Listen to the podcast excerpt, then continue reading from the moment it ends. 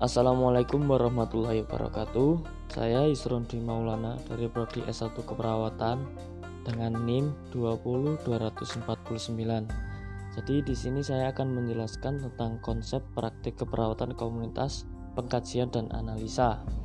Langsung saja, pengkajian keperawatan komunitas diartikan sebagai tahap dasar dari seluruh proses keperawatan dengan tujuan mengumpulkan informasi dan data-data pasien. Yang pertama, pengkajian. Dalam hal ini, perawat berupaya untuk mendapatkan informasi atau data tentang kondisi kesehatan komunitas dan faktor-faktor yang berhubungan dengan kesehatan komunitas. Dalam hal ini, ada empat kegiatan yang dilakukan, yaitu yang pertama, pengumpulan data, yang kedua, pengorganisasian data, yang ketiga, validasi data, dan yang keempat, pendokumentasian data. Yang pertama yaitu pengumpulan data dapat diartikan sebagai proses mendapatkan informasi tentang kondisi klien. Pengumpulan data ini harus dilakukan secara sistematik dan secara terus-menerus. Adapun tahapan pengumpulan data, yang pertama yaitu tipe data dibagi menjadi dua, yaitu subjektif dan data objektif. Data subjektif sendiri meliputi sensasi, sensasi komunitas terkait dengan perasaan, nilai-nilai, keyakinan, sikap, dan persepsi terhadap status kesehatan dan situasi kehidupannya. Data objektif sendiri, informasi atau data diperoleh dengan menggunakan indera penglihatan, pendengaran, dan sentuhan yang biasanya dilakukan melalui metode observasi dan pemeriksaan. Tahapan yang kedua yaitu sumber data. Dari sumber data ini yang dikumpulkan dapat berupa data primer dan sekunder.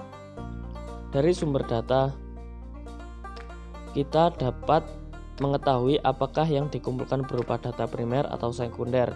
Untuk mengumpulkan data primer dapat dilakukan dengan cara survei epidemiologi, pengamatan epidemiologi, dan penyaringan.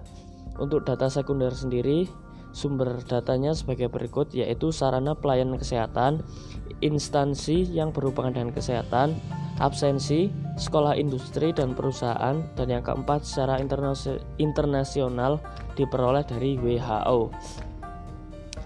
Metode pengumpulan data yaitu dengan cara wawancara, angket, observasi, dan pemeriksaan. Kedua, pengorganis pengorganisasian data. Dalam pengajian komunitas, ada beberapa data yang perlu dikumpulkan yaitu data inti komunitas, subsistem, dan persepsi. Data inti komunitas.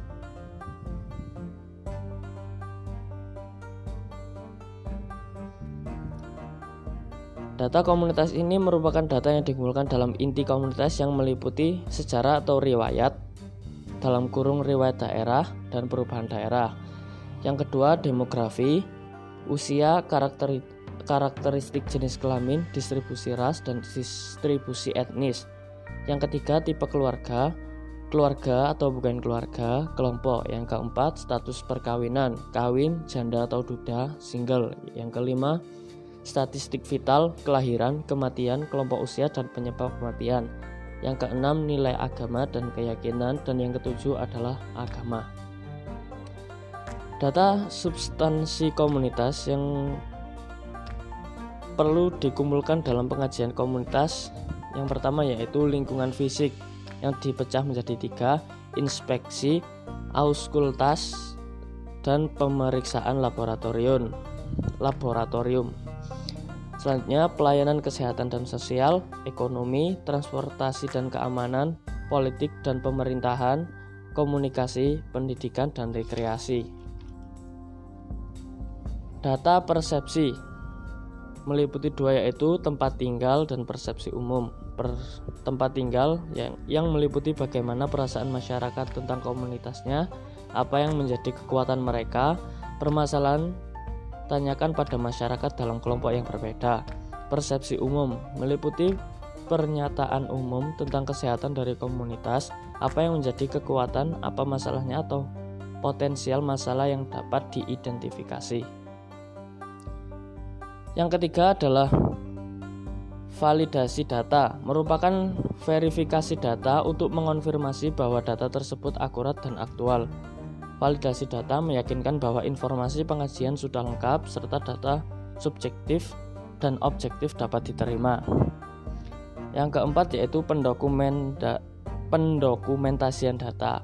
Untuk melengkapi tahap pengkajian, perawat perlu mencatat data klien, dokumentasi secara akurat, secara pen sangat penting dan data meliputi semua data yang dikumpulkan tentang status kesehatan klien.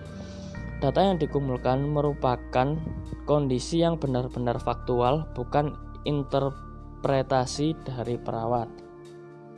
Yang selanjutnya yaitu analisis komunitas. Dalam melakukan analisis komunitas ada beberapa tahap yang perlu dilakukan yaitu kategori ringkasan, perbandingan dan kesimpulan. Yang dikategorikan yaitu karakteristik demografi, geografi, sosial ekonomi, sumber dan pelayanan kesehatan. Dan yang ringkasan, setelah melakukan kategori kategorisasi data, maka tugas berikutnya adalah meringkas data dalam setiap kategori Pernyataan ringkasan disajikan dalam bentuk ukuran seperti jumlah, bahkan, dan grafik. Perbandingan tugas berikut adalah analisis data yang meliputi identifikasi kesenjangan data dan ketidaksesuaian.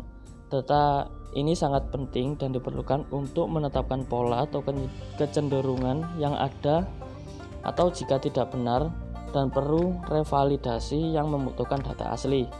Perbedaan data ini dapat saja terjadi karena kesalahan pencatatan data.